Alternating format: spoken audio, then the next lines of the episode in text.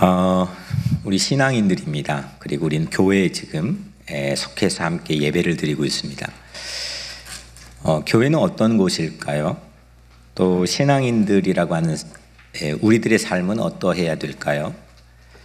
어, 너무 당연한 질문 같지만 에, 사실 늘 우리에게는 에, 긴장감을 주기도 하고 또 때로는 부담이 되기도 하고 때로는 그것 때문에 유익을 얻기도 하는 그런 질문입니다. 교회가 어떤 곳입니까? 교회는 나에게 어떤 의미가 있습니까? 신앙인으로 산다는 것은 또 어떤 것입니까? 물론 여러 가지 답이 있겠지만 에, 저는 에, 가슴 한켠에 이런 생각 늘 가지고 있습니다. 사람들이 선뜻 건드리지 못하는 숱한 상황 속으로 예수님의 복된 소식을 가지고 들어갈 수 있는 공동체가 교회여야 된다. 어, 선뜻 건드리지 못한 숱한 세상의 문제와 이슈들, 그런 상황들이 우리 주변 도처에 많이 있습니다. 물론 내 문제도 있지만 우리 주변에 많이 있습니다. 그런 상황 속으로 예수님께서 우리의 복음이시다. 예수님께서 주신 복된 소식을 가슴에 품고 그 안으로 들어가는 겁니다. 그게 교회라고 생각합니다. 그런 의미에서 서류 미비자들의 추방 위기에 놓인 상황을 그냥 지나치지 않고 들어가는 그런 공동체가 되어서 이민자 복귀 네트워크를 함께 섬기고 있습니다. 그런 일을 할 때 여러분들 생각엔 제가 두려움이 있을까요? 없을까요? 티가 나지 않을지 모르겠지만 상당히 두렵습니다. 불편한 것도 많이 있습니다. 사람들과 만나서 불편한 이야기를 꺼내고 또 설득해야 되고 또 이게 하나님의 일이라고 하는 것을 이야기해야 되고 굳이 듣지 않아, 않아도 될 얘기를 또 듣게 되기도 하고 또한 그 지금 교회마다 주일학교가 전부 다 문을 닫거나 어려움에 처해 있습니다. 그래서 크리스찬 칠드런 보이스라는 것을 만들어서 그래도 어린이부들을 지키니, 지켜내고 살려야 되는 거 아닙니까? 해서 어린아이들의 입술에 복음을 담아서 에, 영상을 제작해서 전도지로 에, 사용하는 CCV를 만들어서 하는 일도 사실 여간 피하고 싶은 부담되는 일이 아닐 수 없습니다. 신학생들이 교회, 아, 신학교마다 비어가고 있습니다. 우리의 다음 세대들의 교회의 선장들이 보이지 않고 실종되어 가고 있습니다. 이 일에 관심을 두는 것, 에, 좀 무섭습니다. 두렵습니다. 이렇게 숱하게 우리 주변의 사람들이 터치하지 않는, 건드리지 못하는 그런 상황 속으로 우리를 내몰아서 어, 예수님의 복된 소식을 가슴에 품고 그래도 세상에 희망이 있습니다. 이게 희망입니다. 라고 그냥 결연히 들어가는 것 우리에겐 상당히 불편한 일이고 또 두려운 일이고 피하고 싶은 일이고 그냥 가만히 있어도 되는 건데 그런 생각을 솔직하게 여러분들과 나누고 싶습니다. 그런데 교회는 그래야 된다고 생각합니다.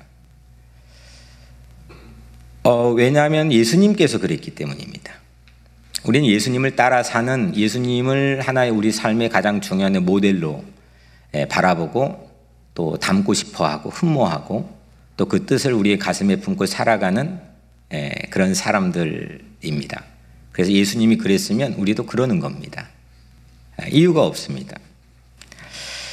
예수님을 따라 사는 신앙인들 그리고 교회는 어디든지 예, 복된 소식을 가슴에 품고 들어가야 됩니다. 물론 선교지나 아니면은 우리가 흔히 모든 교회들이 하고 있는 그 일도 우리는 뭐 해야 되고 하고 있습니다. 하지만 선뜻 건드리지 못한 그런 우리 주변의 아픔들, 상황들, 예, 거기에도 예수 그리스도의 복된 소식이 전해져야 되고 우리는 그 안에 들어가야 된다고 생각을 합니다.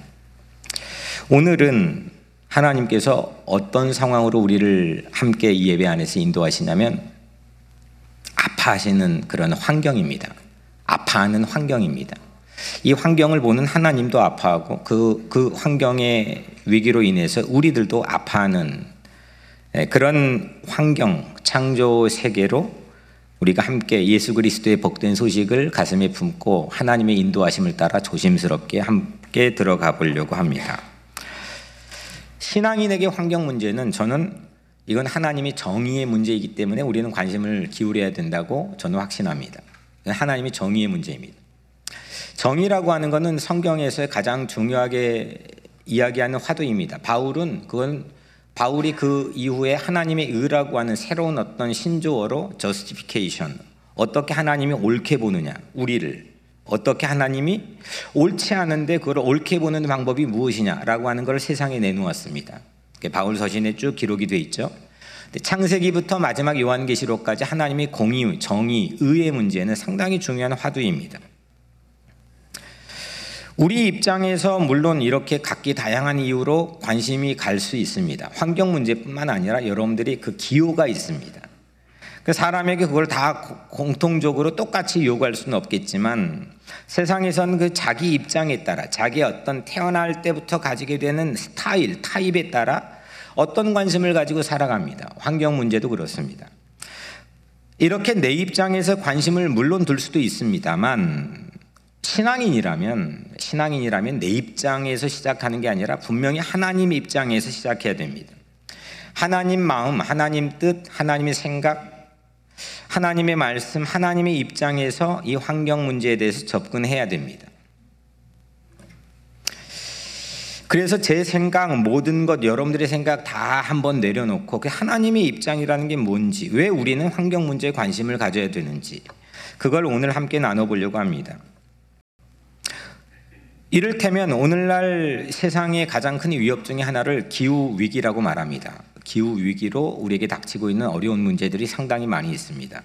정말 아까 말하는 것처럼 뭐 2006년이면 뭐 그렇게 많이 오래된 세월이 아닌데 그냥 어마어마한 아이스버그가 그냥 사라져 버렸습니다. 이로 인해 해수면이 상승하고 이로 인해서 기후가 바뀌어지고 이로 인해서 우리가 알던 생물들이 사라지고 이게 세상의 가장 큰 위협 중의 하나라고 이구동성으로 말합니다. 그런데 저는 다르게 말하고 싶습니다. 만년설이 높고 이렇게 만년설이 높고 바다의 수온이 올라가는 문제들을 위협으로 보는 과학계 입장을 그렇다고 제가 의심하는 게 아닙니다. 아니야, 그거 괜찮아. 라고 그 과학계가 우리에게 내놓은 통계나 이, 이런 입장을 제가 의심하자는 게 아닙니다. 또 이런 문제들이 끔찍한 결과를 우리에게 초래하고 가져올 거라는 것을 그냥 아예 뒷짐지고 모른 척 하자. 그런 것도 절대 아닙니다. 분명한 것은 그건 지금 일어나고 있습니다. 그런데 기후 위기라고 하는 것 또한 지구에 닥친 더 거대한 문제의 증상에 불과합니다.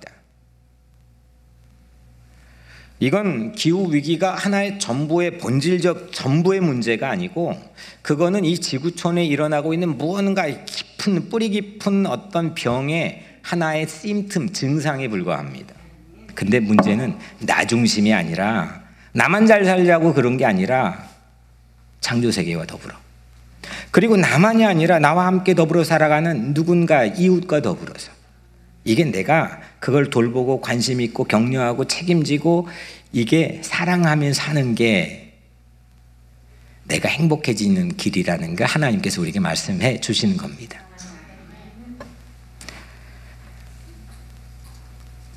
그래서 우리는 하나님의 신성이 이렇게 깃들어 있는 창조 세계를 돌봐야 됩니다.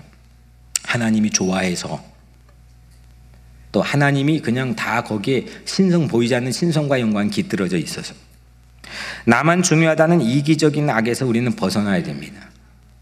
이게 신앙입니다.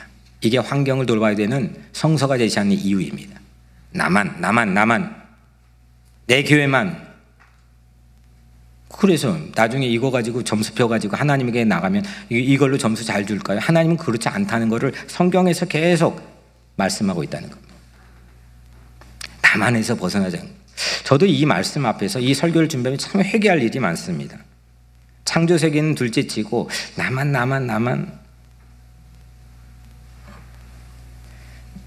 그 이유는 또 한 가지가 있습니다. 무엇보다도 왜, 왜, 왜 우린 창조 세계를 돌봐야 되느냐? 창조 세계는 누구 거예요? 하나님 거죠. 그거 다 잘 아시죠? 근데 진짜 하나님 거라고 생각합니까? 사람들은 그걸 가지고 오늘날도 가장 먼저 초미의 어떤 그 월가의 스탁에 가장 강력한 영향을 미치는 게 땅값, 부동산값.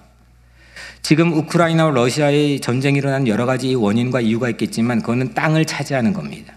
그 세력과 영향을 미치는 무서운 겁니다.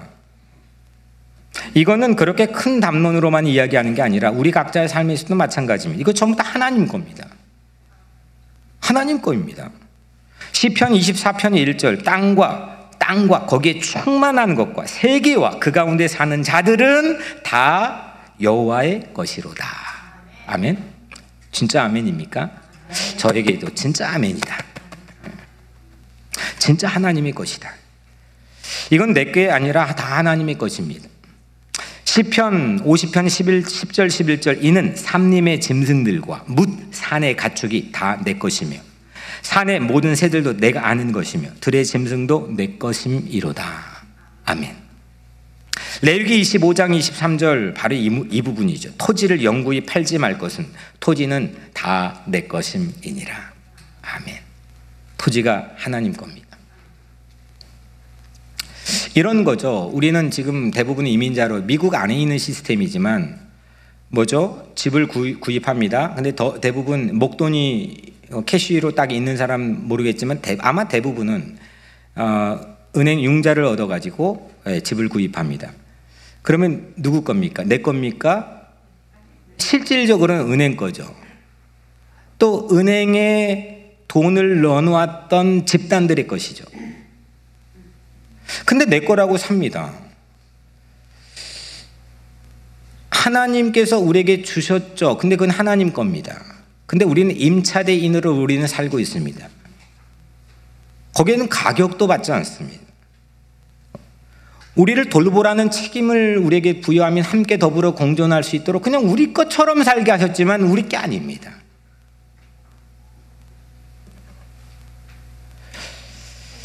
여러분들 종 하나가 지구에 사라질 때마다 땅에 새겨져 있는 하나님의 지문을 하나씩 하나씩 지워가는 셈입니다. 우리가 모르는 사이에 바다에 있는 종들이 사라지고 뭐가 사라지고 희귀종들이 사라지고 이때마다 우리는 모르고 있지만 하나님 만드신 하나님이 세상에 만드신 하나님 손가락이 묻어 있는 하나님의 지문이 하나씩 하나씩 사라져 가고 있는 겁니다. 거기에 대한 책임과 장본 책임을 지어야 될 장본이 우리입니다. 아무런 책임지지 않습니다. 나몰라라 합니다. 묻어가게 합니다. 우리 사명은 뭐냐? 창조 세계를 돌보는 청지기입니다. 아, 나는 누군가를, 무언가를, 이 창조 세계를 내 자녀뿐만 아니라 남의 자녀도 이 땅에 있는 모든 이웃들, 연약한 자, 가난한 자 모든 것들 하나님께서 함께 공존할 수 있도록 주시는 모든 선물들 돌봐야 될 청지기들입니다. 내게 아닙니다. 맡겨 주신 겁니다. 내게면 사실은 핸들링할 능력도 없잖아요. 저는 없어요. 이거 어떻게 내가 핸들링합니까? 망하기 일보 직전이 숱하게 올 텐데 잠 못 잘 거려? 이거 어떻게 갚나? 이거 이렇게 돌릴까? 이, 이 돈을 이렇게 돌릴까? 잠 못 잘 거려? 괜히 그냥 있는 척 하면서 의시되고 살아가지만 그렇게 맡을 능력도 없고 내 거라고 행세할 능력도 없는데 우리는 내 거인 것처럼 그렇게 살아가면서 망해버립니다. 그러지 말자는 겁니다. 사랑하고 배려하고 격려하고 또닥여주고 책임지고 돌보고 이런 공존의 삶을 살아야 된다는 겁니다. 이게 우리의 사고의 전환이 필요하다는 겁니다. 좀 전에 말씀드렸던 빌리그레암 목사 유진 피터슨이 세운 이 복음주의 계열의 로잔 회의.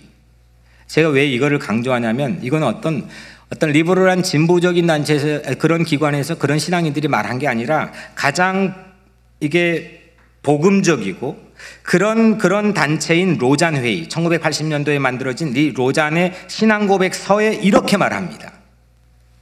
예수는 주님이라는 복음 선포는 예수가 주님이라는 복음 선포는 창조 세계 전체를 향한다. 그렇기에 창조 세계를 돌보는 일은 그리스도의 주 되심을 나타내는 복음 실천의 문제이다. 그 창조 세계를 돌보는 일이 곧 내가 복음을 선포하는 일이라는 게 이 복음주의 계열인 로잔 웨이의 서약 신앙 고백문에 나와 있는 주요 문장이라는 겁니다. 여러분들 우리는 그런데 이렇게 아 그래 오늘 목사님 설교 듣고 그래 환경을 보호하고 에너지를 낭비하지 않고 우리의 정신 차려 잘 살아고 함께 공존하는 시스템으로 내 삶을 변환시켜야 되겠다라고 생각하지만 그런데도 불구하고 우리는 때때로 분명히 낙심할 겁니다. 세상의 환경 운동가들, 그 사회 운동가들이 분명히 낙심하는 모습들을 충분히 봅니다. 저는. 왜냐하면 이렇게, 이렇게 낙심하는 게 뭐 특별한 이유가 아니라 이렇게 내가 하는 행동들, 온 마음, 온 목숨 바쳐가지고 하는 작은 행동들이 너무 미미하고 때론 너무 늦어버리는 것처럼 보일 때 그렇게 낙심합니다. 그런데 여러분들 지금껏 저와 여러분들이 나눈 이 성서에서 하나님은 어떤 능력을 갖고 계시냐면 모든 모든 생명을 서스테인, 홀딩할, 붙드시는 능력이 있는 줄로 믿습니다. 그리고 그 계획에 붙드시는 계획에 사명자인 불러주신 우리를 포함시키시려고 전심을 다하시는 분임을 믿습니다. 그때 하나님은 우리와 함께 하십니다. 그게 역사의 패러다임을 바꾸는 겁니다. 그게 우리가 희망을 얘기할 근거입니다. 그게 믿음의 능력입니다. 세상은 믿는 구석이 없고 데이터나 분석을 통해 하기 때문에 믿는 게 없, 기 때문에 하다가 안 되면 중재합니다. 하다가 안 되면 낙심합니다. 하다가 안 되면 갈등이 분열합니다. 그런데 우리는 애초에 그런 사명이 있습니다. 명분이 있으면 움직이는 겁니다. 불편하고 힘들어도 아파도 피하고 싶어도 명분과 가치가 내 가슴에 쭉 들어오면 그냥 하는 겁니다. 무서운 겁니다. 로마의 원형 경기장에 밑에 장작더미 대놓고 십자가에 묶어놓고 거기 장작해서 막 죽이겠다고 엄포를 놓는 그런 상황에서도 찬양을 하면서 그냥 죽음을 기다립니다. 그 기계가 어디 있는 겁니까? 로마 황제가 두려워했습니다.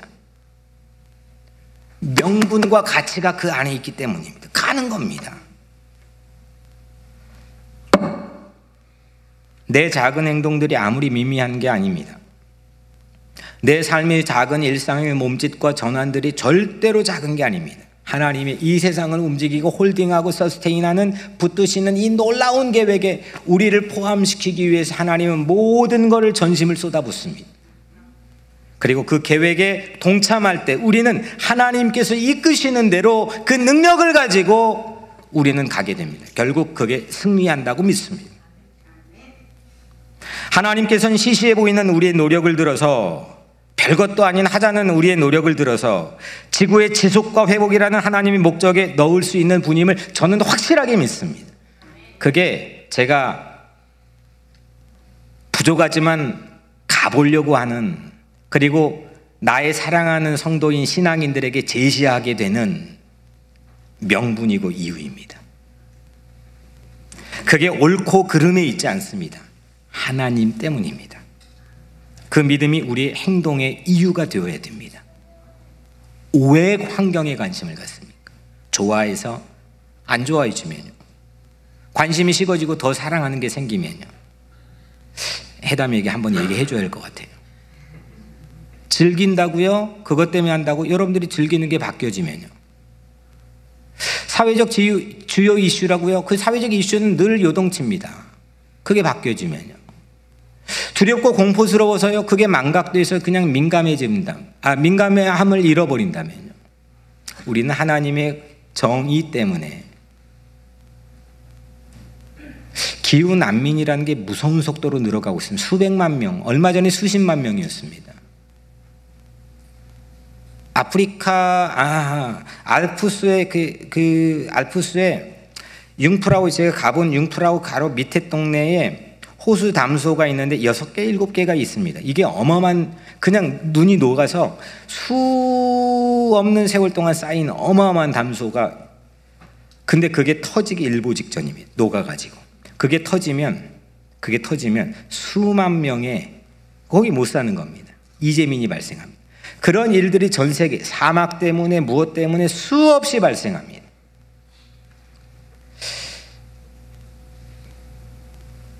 하나님은 거기에 대해서 어떤 관심을 가지고 계실까요? 그 하나님을 향한 우리의 믿음이 우리의 삶에 대한 행동의 기준과 명분과 가치가 되어야 됩니다. 하나님은 영원토록 지속 가능하게 붙들어, 붙들어 주시는 분이고 사명으로 이 첫 번째 인간에게 주신 사명으로 우리를 끊임없이 여전히 포기하지 않고 불러주신 분이심을 저는 믿습니다. 이제 그래서 우리 교회에서도 에너지 낭비하지 맙시다. 사실 저는 우리 교육자들하고 회의하면서 이번 여름에 막 유류가 막 5불 막 가까이 되고 막 그럴 때 그 가스값이 올라 천정부지로 치솟을 때 우리 불 끄고 한번 주일 예배 드립시다. 그 히, 아, 히터 그때 틀면 안 되죠. 에어컨 다 끄고 한번 예배 드립시다. 그때 환경주일 예배를 드리고 싶었는데 저의 어떤 부족함으로 그냥 기회를 놓쳤습니다. 그래서 오늘 드리게 되지만 저는 그런 마음이었습니다. 아이들에게도 불 꺼도 조금 더 가볍게 살아도 약간은 불편할 수 있다는 그 지경을 넘어가지 않는 상황에서도 아, 우리 살 수 있고 예배 드릴 수 있고 기도할 수 있다는 것을 보여주고 싶었습니다. 전부 다 우리의 다음 세대는 우리보다 훨씬 더 편한 것만 선택합니다. 편하면 절대 감사하지 않습니다. 점점 편리한 것도 선택하는 삶치고 절대 그 안에 폭포수 같은 감사 절대 나올 수 없습니다. 불편할 때, 어려울 때, 없던 것 넘어가 볼 때, 그때 내 안에 새로운 감, 하나님을 향하는 감사가 치솟는 겁니다. 그런 능력과 에너지가 없이 우리는 그냥 살아가는 겁니다. 편리한 것만 1번, 2번, 3번, 4번에서 옵션 선택하면서. 교회는 그걸로 계속 끊임없이 제공해서 어떻게 하면 교회 성도들 더 모을까라고 하는 게 혈안이 되어 있습니다. 그렇지 말자는 겁니다. 우리 한국 전쟁 때 막 폭격이 떨어지는 와중에서도 장로님들과 목사님들은 교회를 거기서 폭탄 맞음에 지켰습니다. 불이 꺼지는 그런 상황에서도 예배드렸습니다. 가난해도 오늘 하루 한 끼를 먹을 게 없는데도 제가 오늘 얼마 전에 영상을 보는데 어머니가 아기 포대기였고 먹을 게 없는데 그냥 교회 마루에 무릎 꿇고 엎드려 기도하는 1960년대 모습이었습니다. 그게 우리 오늘날 교회를 지켰고 오늘 우리 신앙을 지키는 겁니다. 우리가 잘나서 된 게 아닙니다. 그런 걸 나누고 싶었습니다. 단순히 에너지를 낭비하자는 게 아니라 뭔가 우리가 뚫고 나갈 힘이 과연 있는가, 그 명분과 가치가 과연 내 삶에 있는 건가, 그걸 우리 아이들에게 보여주고 싶었습니다. 환경주의에 오늘 보내는 이 기점으로 쓰레기도 좀 조심해서 버립시다. 불변을 기꺼이 감내하며 삽시다. 편리만을 추구한 삶에서 벗어나는 것, 이게 첫 번째 사명을 되살려 하나님과 함께 하나님이 좋아하고 하나님이 영광 드리는 그런 삶을 회복할 수 있습니다. 내 입장 말고 하나님 입장 말입니다. 일회용 사용 자제합시다. 한 번 쓰고 버려야 되는 것 조금 절제해 봅시다. 물론 모든 경우에 이 세상 삶에서 되기가 어렵겠지만 한 번 그렇게 노력해 봅시다. 사고의 패러다임을 바꿉시다. 옷도 좀 덜 삽시다. 저는 가장 죄스러운 게 제 아내에게 늘 말하는 게 좀 이 옷 좀 한 두세 벌로 정리했으면 좋겠다. 미치겠습니다. 예. 이걸 좀 어떻게 정리했으면 좋겠는데 그래도 뭐 내 아내는 그냥 뭐 이쁘게 해주고 싶은 건지 뭔지 하여튼 뭐 그런데 수건 수건 제전 우린 우리 집에서 아들 쫓아다니면서 수건 수건 막 애들이 쓰고 나면 막 그냥 이렇게 놓는데 계속 덜어놓습니다. 저만 아는 장소에다. 왜냐하면 이거 한 번 세 번 잘 말리면 빨래 적게 할 수 있습니다. 좀 우리의 삶이 가벼웠으면 좋겠습니다. 아직도 우리 안에는 저도 저 마찬가지입니다. 얼마나 욕망이 많은지 모릅니다. 좀 가볍게 오늘 기점으로 이 말씀을 기반으로 해서 우리 가볍게 좀 신나게 행복하게 근사하게 하나님 원하신 첫 번째 사명자의 부르심의 길 안에 살아가자는 겁니다. 뉴욕 우리 교회 안에서 불 끄는 거, 쓰레기 좀 하는 거, 또 우리 교회는 워낙 따뜻하고 교제가 뜨겁다 보니까 그냥 막 신나게 그냥 같이 교제하고 그냥 일어납니다. 내가 있는 자리 컵이 어떻든 그냥 그냥 그냥 너무 좋은 겁니다, 막 그냥. 근데 내가 있는 자리는 내가 정리하고 그리고 컵도 좀 자제하고 그리고 불도 있던 자리 좀 끄고 에어컨도 온도도 좀 체크하고 그렇게 우리가 할 때 그거 안에서 하나님께서 하나님의 새로운 창조 세계를 회복하는 일로 우리를 인도해 주신다고 저는 믿습니다. 교회뿐만이 아니라 여러분들의 가정에서도 직장에서도 세상에서도 아 목사님 오늘 뭐 설교 들으니까 너무 도전이 됐는데요. 저 이미 그렇게 하고 있는데요. 뭐 하고 있는 걸 제가 물어본 게 아닙니다. 그게 물어본 게 아니라 그걸 확인하자는 게 아니라 설교는 여러분들에게 불편함을 줘야 설교입니다. 그거 없는데 그거 확인하려고 여러분들의 마음을 그렇게 만져주려고 설교하는 겁니까? 아, 내가 하나님 뜻 살지 못했구나. 내가 부족한 게 있구나. 아, 이렇게 이렇게 회개하고 새로운 삶을 살아야겠구나. 그런 어떤 새로운 삶의 자리에 서게 하기 위해 하나님 오늘 우리가 같이 전화 여러분들의 말씀 보게 하는 겁니다. 실천합시다. 바꿔봅시다. 사랑하는 여러분, 환경 문제는 하나님의 정의입니다. 거기에 그 이유 때문에 우리는 관심 둬야 됩니다. 환경을 돌보는 것은 하나님이 인류에게 주신 첫 번째 사명, 부르심, 존재 이유이기 때문에 우리는 관심을 가져야 됩니다. 다 모두 다 하나님의 것이기 때문에 우리는 하나님이 좋아하시기 때문에 하나님이 기뻐하고 사랑했기 때문에 우리는 관심을 둬야 됩니다. 하나님 만드시고 좋아하시고 사랑하는 것만으로 우리 입장은 분명합니다. 아, 제가 설교를 준비하면서 계속 제 마음에 주신 게 이름 비해서는 안 했습니다. 좀 무서워서. 그 이민자 보호교회처럼 미국 교회들 전 세계에 있는 교회들은 그래 생각이 있는 깨어 있는 교회들이 뭐 기후 위기 뭐 TF 뭐 환경 문제 창조 세계 돌봄 뭐 그런 그런 것들을 만들어서 movement를 만들어냅니다. 그런데 제가 서치해 보니까 미국에 있는 이민교회 한인 이민교회는 단 하나도 없습니다. 그냥 전부 다 코로나 아 이거 안 모이는데 어떻게 하나 그게 main target이 하나님의 뜻이 진짜 무엇인지 나의 불편이 메꾸어지고 바뀌어지는 것만 관심이 있지 하나님이 아파하신 하나님의 입장은 전혀 고려하지 않습니다. 하나님 만드시고 하나님 좋아하신 것 우리도 좋아했으면 좋겠습니다. 그게 파괴돼 하나님이 피 터지게 아파하실 때 나도 아파했으면 좋겠습니다. 하나님 무언가 모종의 계획을 가지고 계실 때 나도 그 길에 함께 그 십자가의 길을 따라갔으면 좋겠습니다. 이것이 세상과 구별된 신앙인이 환경 문제에 중심을 둬야 될 명분과 이유입니다. 이것은 창조 세계를 돌보고 그 자체가 곧 복음을 선포하는 일이고 그 복된 소식 가슴에 품고 어떤 아파하는 현장, 파괴된 현장이라도 들어갈 수 있는 그런 신앙의 멋진 교인들이 그래도 뉴욕 우리 교회 성도들이면 좋겠습니다. 그 환경을 돌보는 우리 안에, 공존하는 우리 안에 하나님께서 능력과 신성으로 나타나 함께 하실 거고 역사해 주실 줄로 믿습니다. 기도하겠습니다.